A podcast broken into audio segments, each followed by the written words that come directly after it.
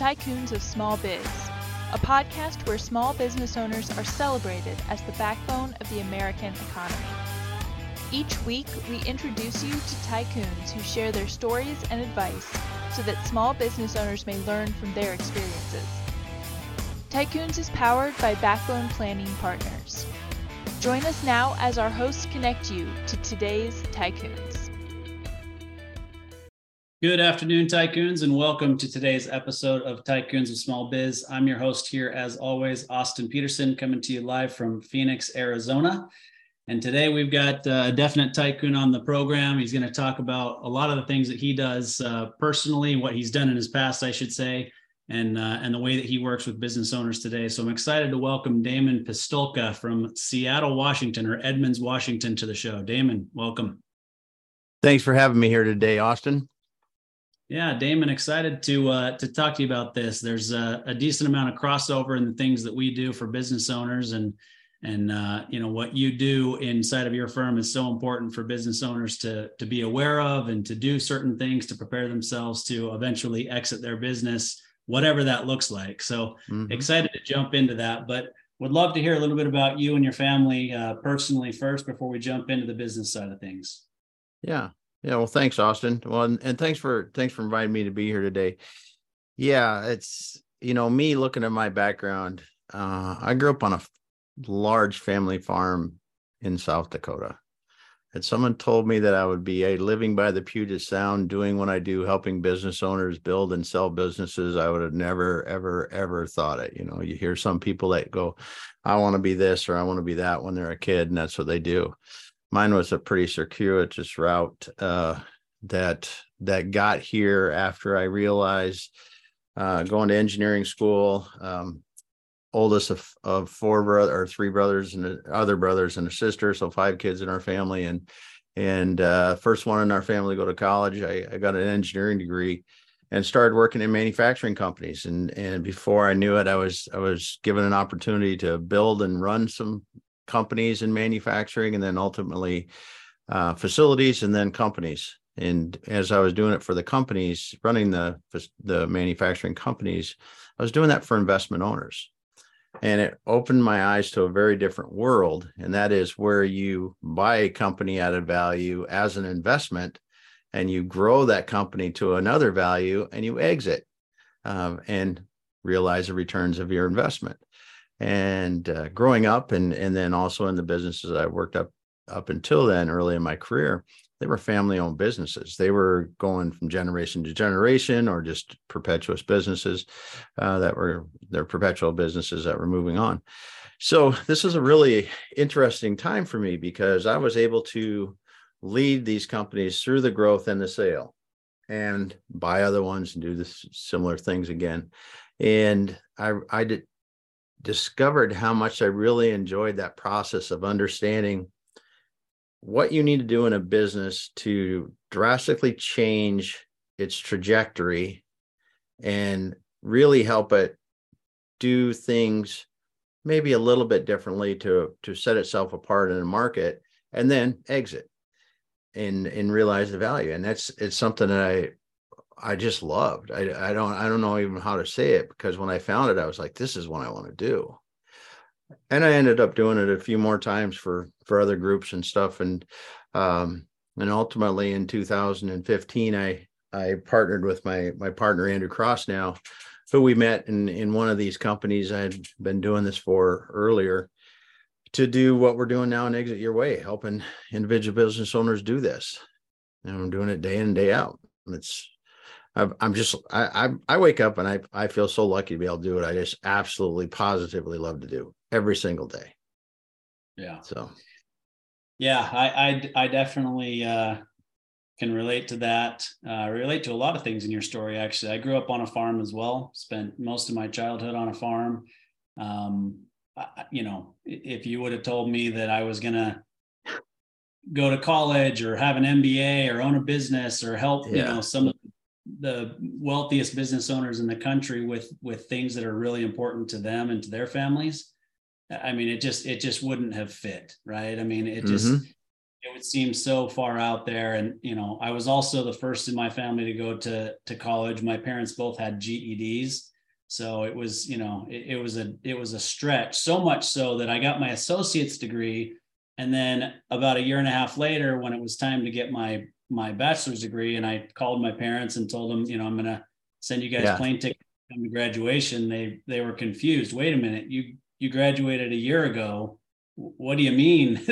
There's another graduation. So it's uh it uh it's interesting, you know, how how much our stories parallel each other.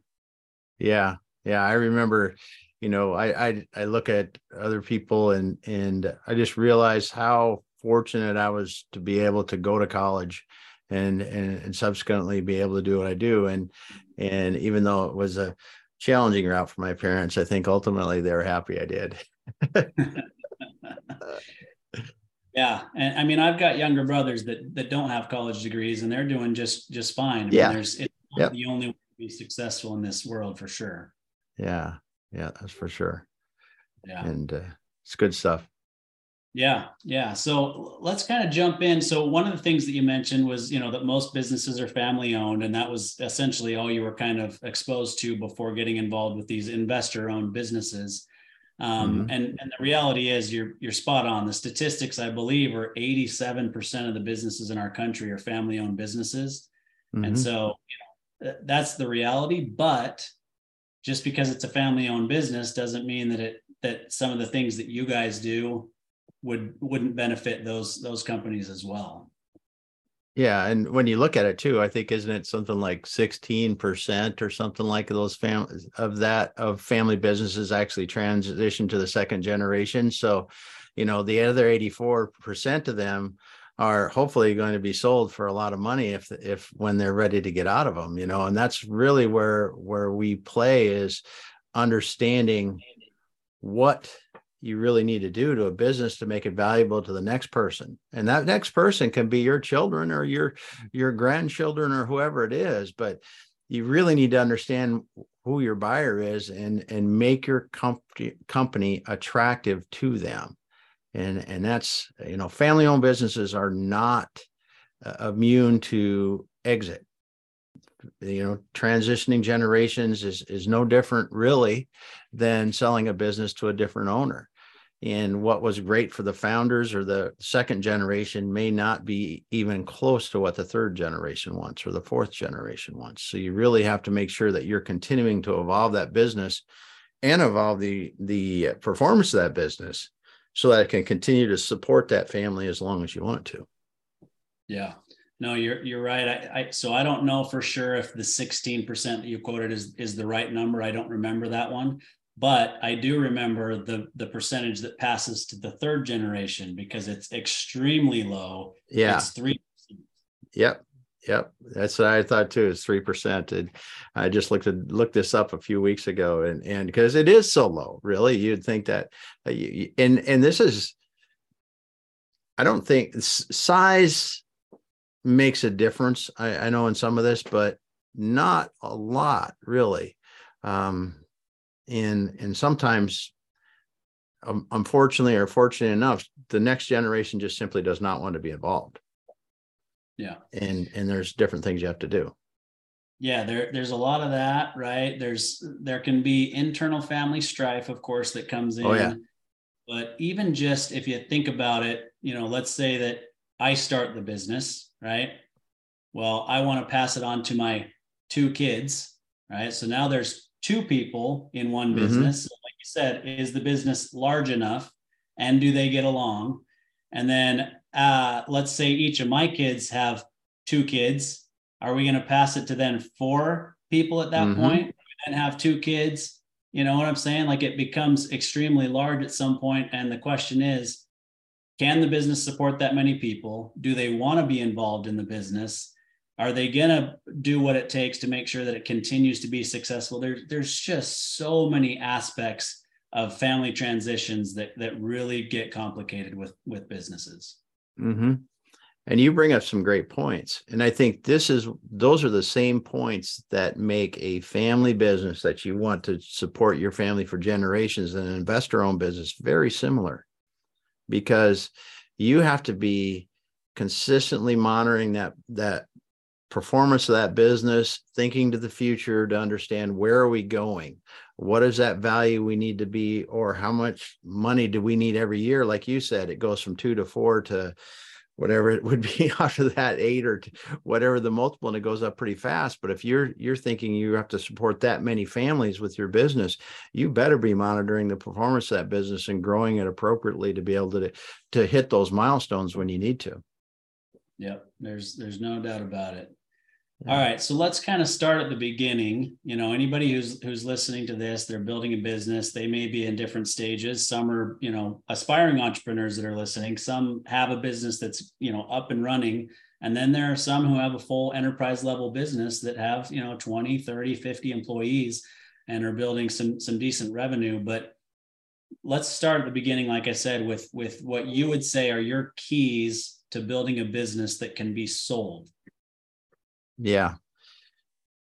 From the beginning, I think you need to understand what you want to create because that that will throughout the entire life cycle of your business because if you say listen i want to create a plumbing company that services my area better than anyone else and my exit plan is i want to give it to my kids or i want to sell it to to some other competitor in the area when i'm done for this much dollars i mean you really that helps to drive the way you're going to run your business because if you don't do that you can lump along and and start making enough money to make a living but you really can fall short of where you want to go if you want to do the others and build a business that gives you so much money. Um, and and this is where i think a lot of people fall into this trap is like okay I'm I'm I'm making a few bucks now. Now I'm making enough money to make a living and I'm supporting my family, blah, blah, blah. And they stop there. And they really don't go, how much do I need to create in wealth from my business? Because it's a wealth generating machine. They look at it as a job when you start out, but you soon have to make that flip and go, this is going to generate the wealth for me in my long term and if i don't get uh, you know i have to make it do that. A lot of people do anyway. And yep. so you really have to look at that and you go what does that mean? What does that mean? Does that mean i'm going to make a living plus this much that's going to get invested every year and i'm going to run my business for 20 years and i really don't care? Does that mean that i'm going to accelerate and grow my business to x million in in value over the next so many years and sell it at that point. I mean, you really have to understand where you envision this thing going, even if it's wrong, because you have to have a direction. Because starting without a direction, I think, is is one of the things that we all get in can get into real easily. But if you don't see where you're going, you're going to go a lot of different routes and you're not going to get anywhere close to where you want to be. Yeah, no, I think that's extremely important, right? I mean, there's there's this shift of a mindset. So first, let me say this: building or having your own company just to provide yourself a job, absolutely fine. If that's if that's mm-hmm. what you're hoping to do, and you may never sell your business, and that's fine too. You just have to plan outside of yep. your business selling for anything for your own financial independence, right? Mm-hmm. So, but if that's not the case and you want and you do want to build it a little bit bigger and you're somewhat reliant, which most business owners in our country are very much reliant on the the worth or the value of their business to mm-hmm. provide their own financial independence later, you have to start with this mindset shift of this is not my job, this is an asset or an investment that I own. I also yep. work there, but this is an asset or an investment that I own. Exactly. Yep. It, and you gotta you gotta make a return on that investment like everything else. Yep. Yeah, and that could be an annual return, right? In terms of profits from the business, and it can also be capital appreciation to where you sell that business for a certain amount, hopefully a large mm-hmm. amount later in life as well. Yeah.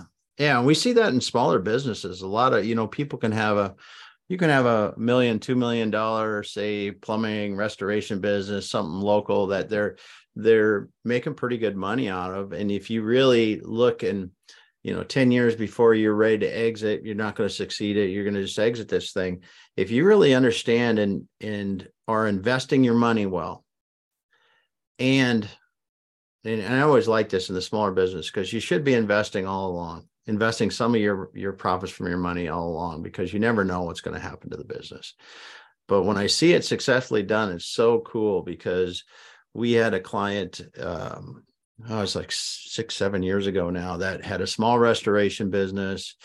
Um, went in and helped him get some things organized, and really he he about double the business. And it still wasn't that big a business, but we said, listen, what you've been living on what you had before, take the extra and invest that because he had a goal, an investment goal at the end. And I said, we're not investment advisors. I said, but if but if I was you and you need this much money, this is how we would get it. And he had five or six years before he wanted to be out of the business. And and uh, he did it. It was really cool. Last year, he grew the business, invested the extra money wisely, um, and then sold his business last year for for about the you know what the value it was worth but the combination of the two things gave him a very nice retirement and he's able to go off and now he does missionary work. So good stuff for him. Yeah no i think i think that's great because the the, the reality is we tell our clients that you should always be taking some chips off the table right? Moving yep. some money from the business balance sheet to the personal balance sheet to prepare for your own financial independence outside of the business. And then mm-hmm. if we can sell the business for more, then it becomes the cherry on top.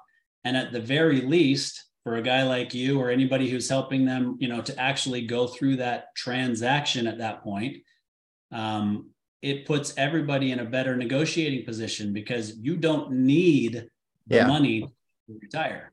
Yeah yeah it is it is a much better situation to be in in either i don't need the money or i don't need to stretch what my business is worth right? Because that's it that's the other thing that's really bad. It's like you get to the end and you say well i still need you know five million dollars but my business is worth three but i hope i'm going to get five right? We're going to just go out and get five. That doesn't happen because business value is math and it's simple return on the investment right? You can only invest so much because you only get the return out of the business where it's at today and that's how people buy businesses. So you're so right there that that you have to have you know your personal investments in the right place your business value in the right place compared to what your your end number you need as a net proceeds from that business or you're going to fall short and then it's going to mean some changes.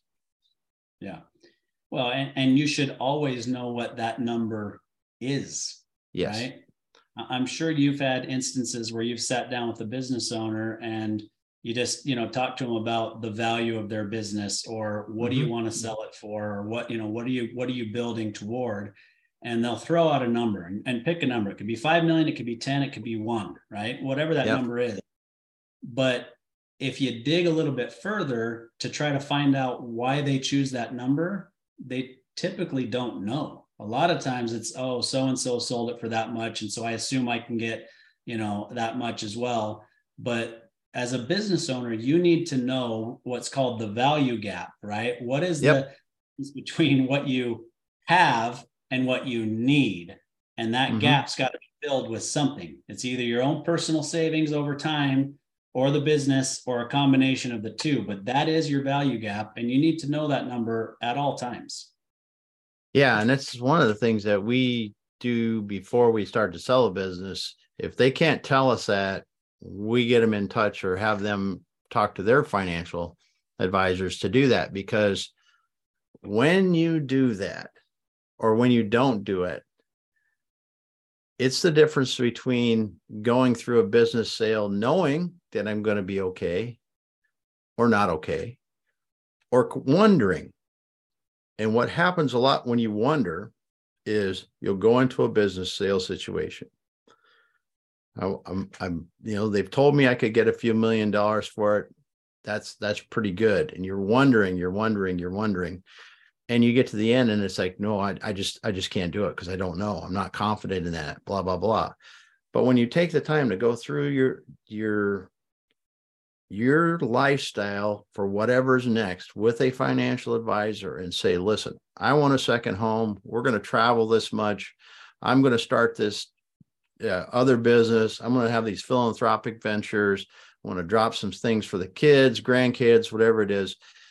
put all that together and shake it up and do the calculations that you need to to get that number out because that is so powerful because then we come in we take that and we say hey austin your number is $5 million we believe your business is worth $7.2 million and here's what it's going to cost you. You're going to have to take capital gains out. You're going to have to take the fees to sell the business. You got to pay down some debt with that whatever it is. You're going to end up with $5.9 million or whatever the heck the number is. And you can go into that final discussion is getting ready to sign the dotted line when someone says they want to buy that for 5.9 million or 6 million dollars knowing that I've already done my homework on this and I've got a little cushion from what they said I will be just fine for what I want to do next in my life. That is crazy powerful because you can you can sign that thing and understand that you're going to be okay. Or you can choose not to do that ahead of it and you can get to the end you can get cold feet not sign it and you may never get that 5.9 million or 6.2 million dollars again because getting to the point to where you can get a deal done is not that easy. Uh, and you want to make sure that you are pretty confident in the value that you're going to get for it is going to make sure it's going to give you what you need to get there because there's too many deals die when you don't know that. Yep yep. Knowing the number is is super important and and knowing that that has to be your net number right? Net number. Yep. You, you can sell a business for six million but only actually receive one and a half when everything's all said and done. Pay taxes, depreciation, recapture, all these kinds of things. Yeah. Yeah. It's going to be about what you're going to receive when you're done. And in order to have that number 100% locked in, you have to have good advisors around you. Yeah, I mean when we when we get to work with our clients for say 3 to 5 years ahead of time, we start to practice in the last 36 months, we start to practice red zone thinking. And that really, you know, comes from football, obviously, but red zone thinking means that I am not buying the brand new million dollar whiz bang piece of equipment unless I really need it because I get to pay that thing off when I sell my business.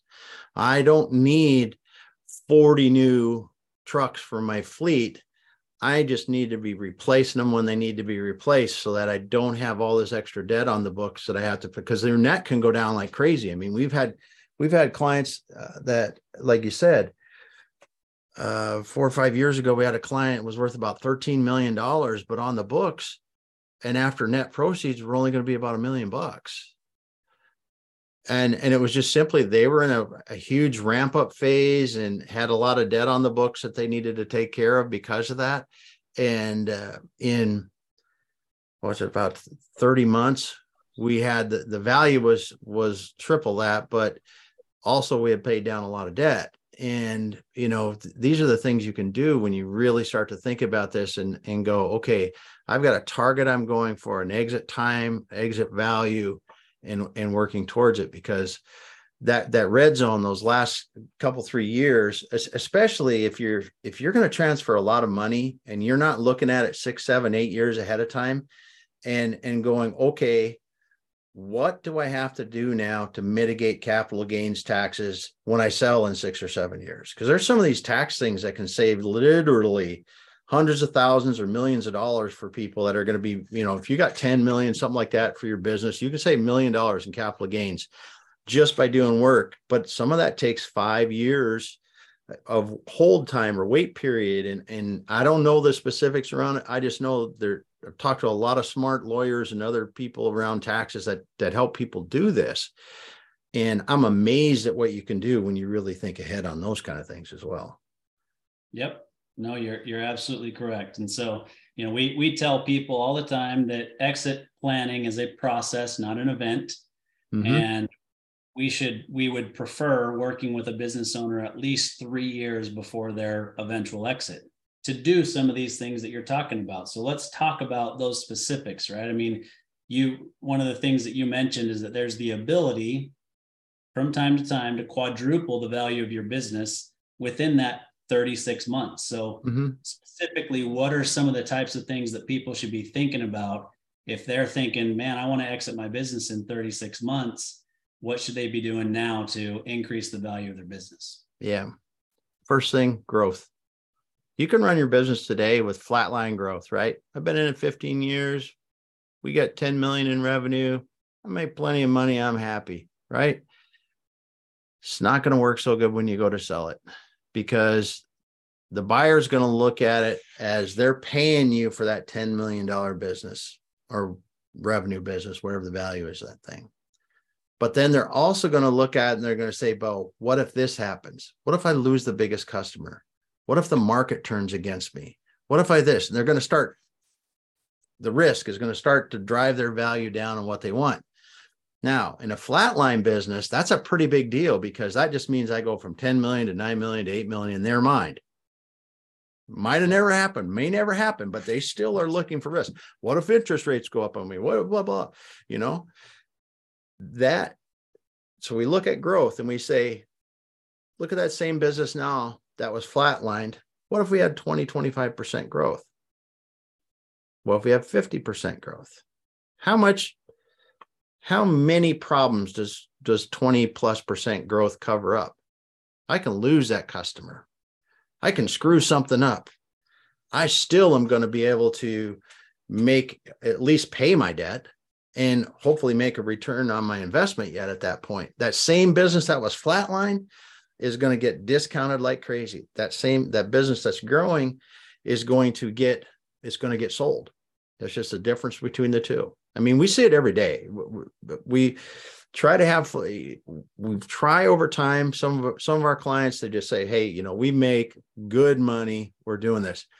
You can get them sold but it's not nearly at the value you can in a growing business because if that business is growing and we've got a track record of growth and we say and this is where we're going we're projecting to go i've already said where we we're going to be and we're on our way there and we're going here it will you can actually get a bit more for the value of your business than it's where it's at today by doing that. I mean, we've seen it up to 25, 30% in extreme growth situations. And it's really the difference between um, making a business that's more easily uh, saleable than one that you're going to just have to grind and grind and grind and grind to get that thing sold. And then you're going to suffer the discounts. Yeah. So growth is the first thing.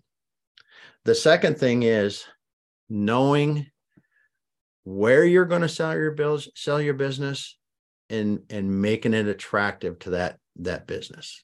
Because if I'm really smart guy and I can run a 50 million dollar electrical contracting company in Seattle, Washington here and my team is kind of so so because I'm a really smart guy and I'm one of those people that wants to work seven days a week. And, you know, I, I but I don't have my company set up very well. We run it out of a checkbook, blah, blah, blah, blah, blah. That is going to just about kill you when it comes to time to sell a business. You know, you need to know what your buyer is expecting from your what kind of business they're expecting to see. And you need to make your business look like that. And that means that i can't be too involved in it. I can't i can be i can be a leader. I can be a strategic visionary of that business. But if i'm the one that's the hub of that business i'm the one that makes sure i've got the relationships with the big clients. I make sure that everything happens like it's supposed to. When i walk away that business is not worth very much and that's the buyer's perspective on that and i and like i said when we're looking at the business and this leads into the last one is the team you create. Because when the buyers expect it, and when you get into, you know, not a solopreneur, but a pretty small business, say million dollar, two million dollar, even three, three, four, five million dollars in revenue, you really have to have a good middle man, leaders you know that can execute what's going on and kind of keep the thing going and and but you can be a ceo level that's kind of in that smaller business range down from you know i might just have good people that execute what we need to do and and i'm leading the whole thing right in a small whatever business but as it gets bigger you need to start elevating yourself and building a better team under you. Like I said, I can run a $50 million business because I want to work seven days a week and I want, I want to do it all. I can run that business and I can make tons of money off that business, but I'm not going to sell that business. And I won't sell it for two reasons. One is people will just pass, they won't give you any money. Or two, if they offer you something, it's going to be so ridiculously low that you're not going to take it anyway. Yeah. So, and, and we got, I mean, we had a client a few years ago that was four or five years ago now um 40 million in revenue making 8 million ebitda. Should have been getting offers into the what, 40 50 million dollar range. We're getting them in the 15 20 because they all the owners were key in the business. Made some changes did some other things grew it a little bit and sold it for 70 three years later. It's it's just like uh, these are the things that when you really understand what you're doing and is what your company needs to look like for that buyer it's what you have to do. But so we're talking about the small you know sub million dollar ebitda to you know a couple million in ebitda or, or profitability. It's kind of what you need to have. You have to have you're you're truly a ceo or you're a board member and the rest of the company's running for you. Well when you get above that and you go okay now i'm close to 5 million in ebitda or i'm a little bit above that whatever it is you really better have a team that can develop and execute a five year strategy for your business without you around. Yep. You got to be on the board. You got to be driving the big, long things like what are we investing in? What are we, you know, and and you're not even the ones that you're deciding that you're just asking the questions right how are we growing my investment more kind of thing you have to be on that level because your your investment buyer, you're an investment buyer territory at that point. You're there's probably going to be an investment buyer for you, and they will not buy a business that can't do that on its own because they're in the investing business. They're not in the business running business. They're they're investing. They they invest in good teams, good business plans, and good growth potential it comes back to the things that you know you know that i talked about talked about the the growth and everything and it just gets more critical as your business gets bigger. And those are yeah. the three things that really do it. Yeah I, I couldn't agree with you more. I mean you in the growth phase you kind of embedded in there customer concentration right? So oh yeah yeah.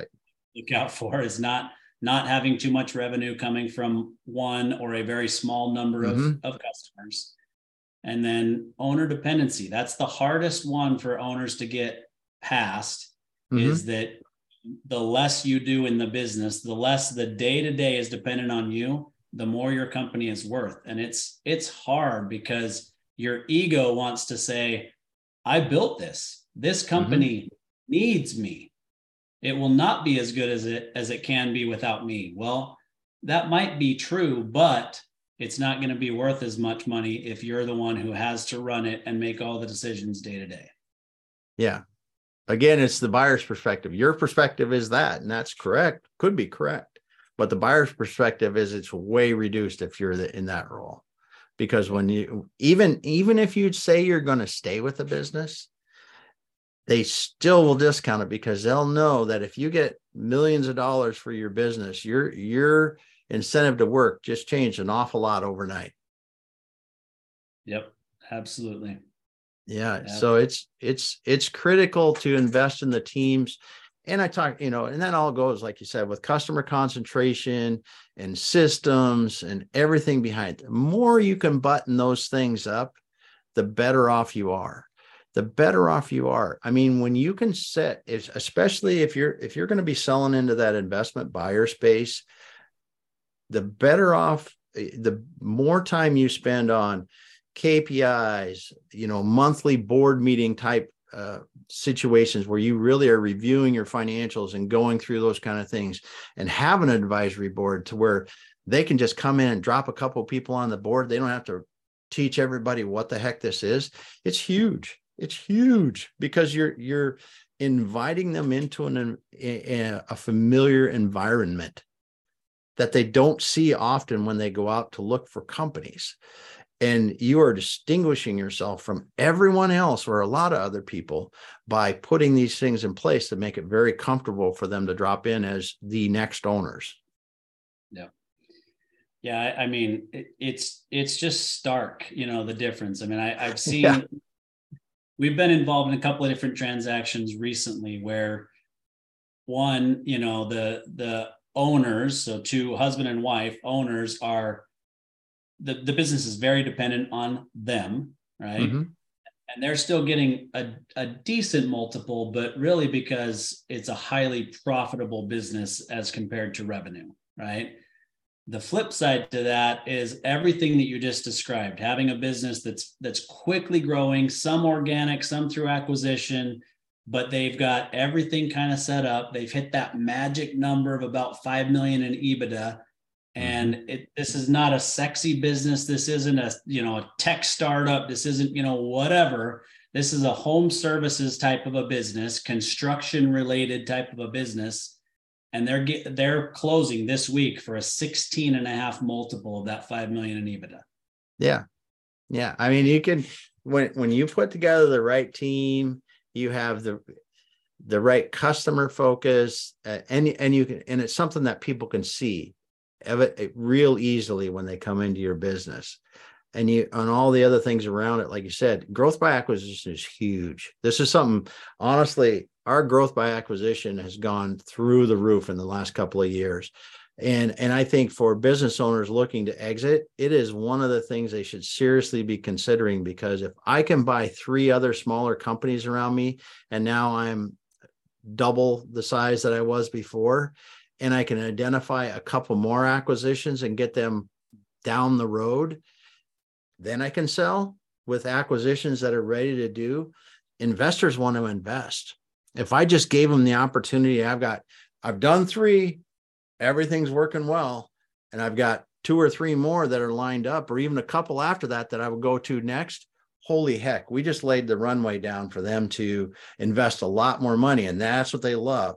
If you're in that kind of size business where you're doing that you just gave them the the next three to five years of investment and you look at for them the the uh, value curve as businesses get bigger the the multiple per dollar of profit gets better right? And you know that and that allows them the new buyers and the investors to really take advantage of that with these big jumps in in value as they buy these new companies and the multiple increases on every dollar of profit they have.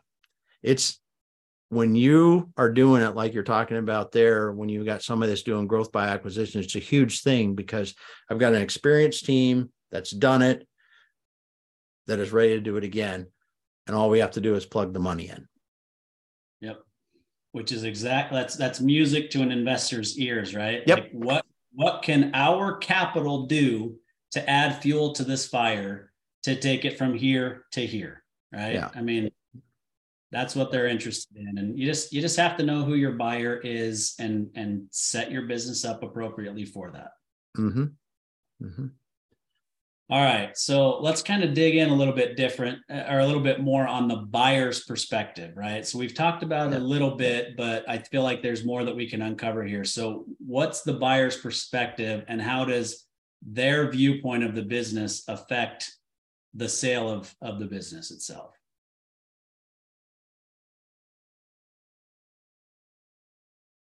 Well, the the the risk is something that I think everyone on all sellers underestimate, right? You you talked about customer concentration and and risk. That risk with that customer, because maybe I've got one customer 75% of my business. And when I started, they might have been a fair size of my business. And over every year, it goes up a little bit more, a little bit more, a little bit more, a little bit more. And now that 75% is might be $10 million, might be $20 million in revenue every year. And the rest of my business might be t- five or $10 million. Well, that that risk to you grew over time, very s- small increments every year, every decade, whatever it is. But what you're asking a buyer to do is to assume all that risk all at once, that customer leaving. And that that risk perspective and the the buyer's perspective of risk is so much different that we really have to put a different pair of shoes on and look from the other side if we're going to be thinking about it because it's all sides it's the same thing as if i've got a supplier that's I've only got one supplier, if my market is really limited, or there's just so many different risks that a buyer will consider. It's like suppliers, another one, great one. It's like, well, we've had the same supplier for 20 years. I know Susan, she's great. You know, we're we're buddies. We, you know, blah blah blah. It, that built over time. That relationship built over time. Coming in new, I have no relationship. What's gonna what's gonna mean? And and and again, another one that people fail to realize is if I'm the owner and I'm selling the business, and Susan, who's been supplying me for 25 years, is, is we've been doing business like this. They're the same age as I am and I'm leaving now, that buyer is also going to wonder, well, what happens when she leaves? Yeah. Because it could go to heck and I could be down. I mean, there's it's just a lot of difference because they're putting down multiple mul- millions of dollars right then. You built those millions up over time. And, and it's really a I always tell people that are selling their business said, would you, knowing what you know today about your business, write the check for this business and pay it back? Would you sign and and and pay someone the money and pay it back over time with your business today? Because if you wouldn't, what how the heck can you expect somebody else? Yep. And yeah, it's you, that, oh sorry, go ahead. No, go ahead, go ahead, go ahead. Sorry. I was just gonna say, yeah, you have to put yourself in in their shoes, right? You have yeah. to understand and convey. I mean, the, the reality is a buyer feels much more comfortable if the seller is pointing out to them the risks of the business rather than yep. just pointing out positives and yep. counting them to find the risks in the business. Yep. If you know, it's like we talked about supplier risk, right? If you said, I know you're worried about supplier because we always buy from Susan, we bought for for 25 years, but we buy from Susan because they give us the best products. And we have Dave and Jeannie, they can give us the same products. And we buy a little bit from them every once in a while to make sure their products are good. We check them and and, and once a, every year, every other year to make sure they could supply us if we really needed it. We got multiple suppliers. That right there can help you to mitigate that risk to that new for that buyer if you don't, if I just said we've been doing business with Susan for years and you know she's great, blah blah blah blah blah, they're they're stuck in their mind on that. I got one supplier, but if you just said no, I've got three suppliers and they can all do this, it's a big deal. It's a big deal Is as as putting those shoes on and understanding it. Yep. Yep. There are other options. We choose to do business with Susie because of X, Y, and Z, but mm-hmm we could easily go this direction if if something changed with Susie. Yeah. Yep. Yep. yep. And I think it's it's a huge thing. It's a huge thing. I mean, and in this day and age too, when you look at some of the we, we do a fair amount of e-commerce work, right? And when you look at what happened over the past three years and and the the wicked rise in in Amazon sales for people and I think it's really one of these things that you you have to look at. Amazon's no different than a customer in a lot of respects. And if that concentration there gets too high as an e-commerce company, you know, you really have to look at how do we diversify. And, and when you're doing, or up here, just take for up here, if I'm doing uh, aerospace work and I'm doing it for Boeing, right? You can have, or in the Detroit, I'm doing automotive, or you know, someplace else, and I'm doing space work. It's you really got to understand how you diversify yourself enough so that it doesn't look like one you're one step away from the grave. I mean, the suppliers here from Boeing, when the 737 had their trouble that took them almost what was it, a year and a half or more to get it straightened out. There is just like for sale signs everywhere. Uh, so you know the, the investors aren't wrong in a lot of this if, and if you can't diversify very well it is more risky yeah no I, I agree and just just to make sure i understood what you meant by the e-commerce thing you're saying if your business is highly dependent on or your only sales channel is amazon that's a risk you need to be selling yeah. through your own website and other e-commerce yeah. you know sites yeah i mean there's walmart there's there's eBay, there's all different kinds of places that you can sell. And man, there there are actually so many that would boggle your mind where you can sell uh, different places. But it, it really the diversification is is diversification. It just has to be like that. Um, there were a huge number of companies that raised a lot of money pre-COVID and through COVID to buy Amazon-based companies, and they have virtually stopped buying companies because you know the e-commerce has slowed over the last 12 months a fair amount. And uh, you know it's just because of too much concentration. Yeah. Yeah i think i think diversification is a rule that you could apply to essentially everything in your life. Yep yep yeah it's just a really smart way of doing things yeah well damon you know i i feel like there are a lot of different directions we could go here, but what have we not talked about that you think we should talk about or you think it's important to convey to our listeners? The, it, it, this is the biggest reason why businesses don't sell, and that is value expectations of the seller. You really need to understand what your business is worth, come to terms with that because it is math. I can't pay a million dollars for something that makes a hundred dollars a year. I don't care how great your idea is. I don't care how it. Now you may find some unicorn where somebody's going to give you a lot of money for it, but you aren't getting that today. You're going to get that over time. You, you just the vast majority of people have to understand that if my business makes a million dollars a year, there is a reasonable multiple on that million dollars you're going to get paid for that business. Bottom line. Don't think you can get double because you're special. Uh, it just get in tune with that, get ready for that, just understand that because it's much better for you to stay in your business a couple years longer if you if that's not enough money or that doesn't make you happy and until the right that tell that number will make you happy or you grow into the number you want then try to sell to you know and get a premium that you're really not going to get. I mean there are things that drive premiums but vast majority of the businesses if you get 25 30% premium over market you better be operating pretty darn well compared to market and value is the thing that that trips everyone up. Yeah i i you know yeah B- business owners typically overestimate the value of their business. We all know that.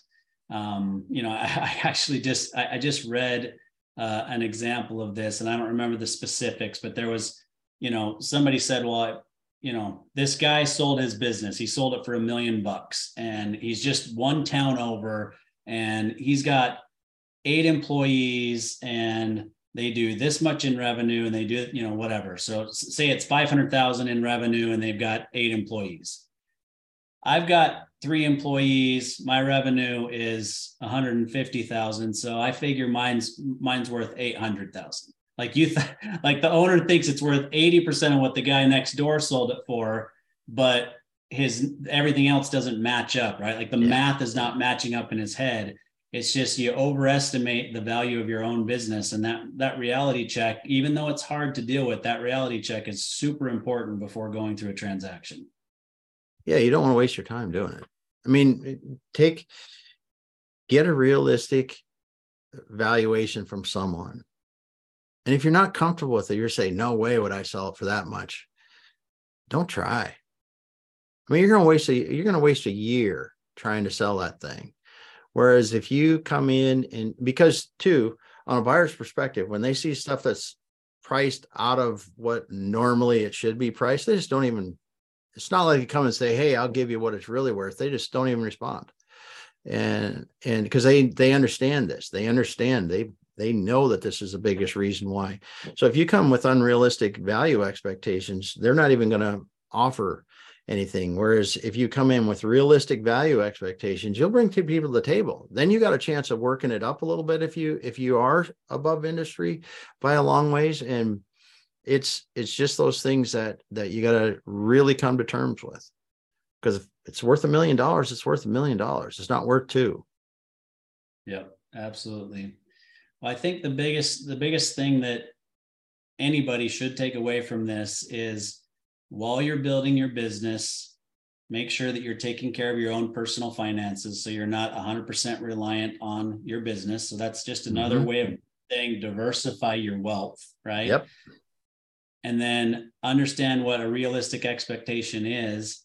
And then I would add to that, and this is not a money thing, but add to that what is what is it that you're hoping to get from this transaction what's most important to you right mm-hmm. if the highest amount of money in your pocket is the most important to you then you got to you got to share that with your advisors and know that that's mm-hmm. the way that you're going to build towards that if the most important thing to you is not that number but it's the legacy of your business and your business being able to continue you got to know that too because that's a completely different buyer it may mm-hmm. be looking at like an ESOP, for example, instead, yep. so that legacy continues.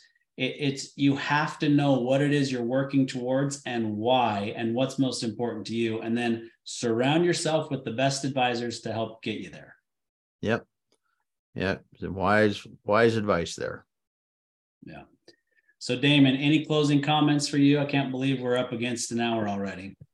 No, I'm just I'm just happy to be here and and uh enjoy sharing this and hopefully someone you know hears something that helps them.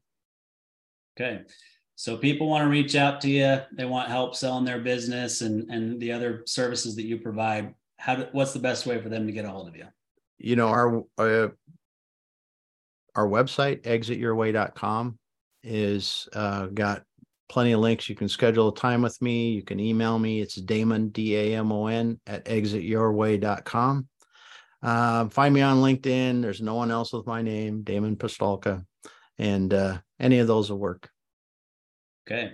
I really appreciate the conversation. Like I said at the beginning, we're kind of kindred spirits. We're working in the same area, doing the same type type of work, not exactly the same, um, but uh, it's just it's something that you and I are both passionate about. Right, the mm-hmm. backbone of our economy in this country is the small business owner, and yep. or I would even say small or medium, depends on your your mm-hmm. definition mm-hmm. of small business is.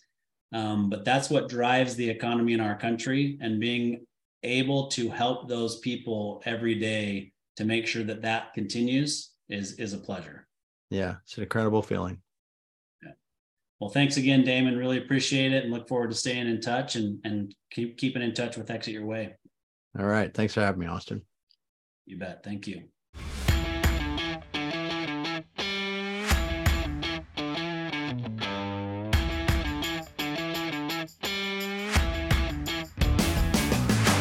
You've been listening to Tycoons of Small Biz, a podcast for small business owners by small business owners. Join us next week for an introduction to another great tycoon, and be sure to follow us on our social media channels for links to all of our episodes and great content.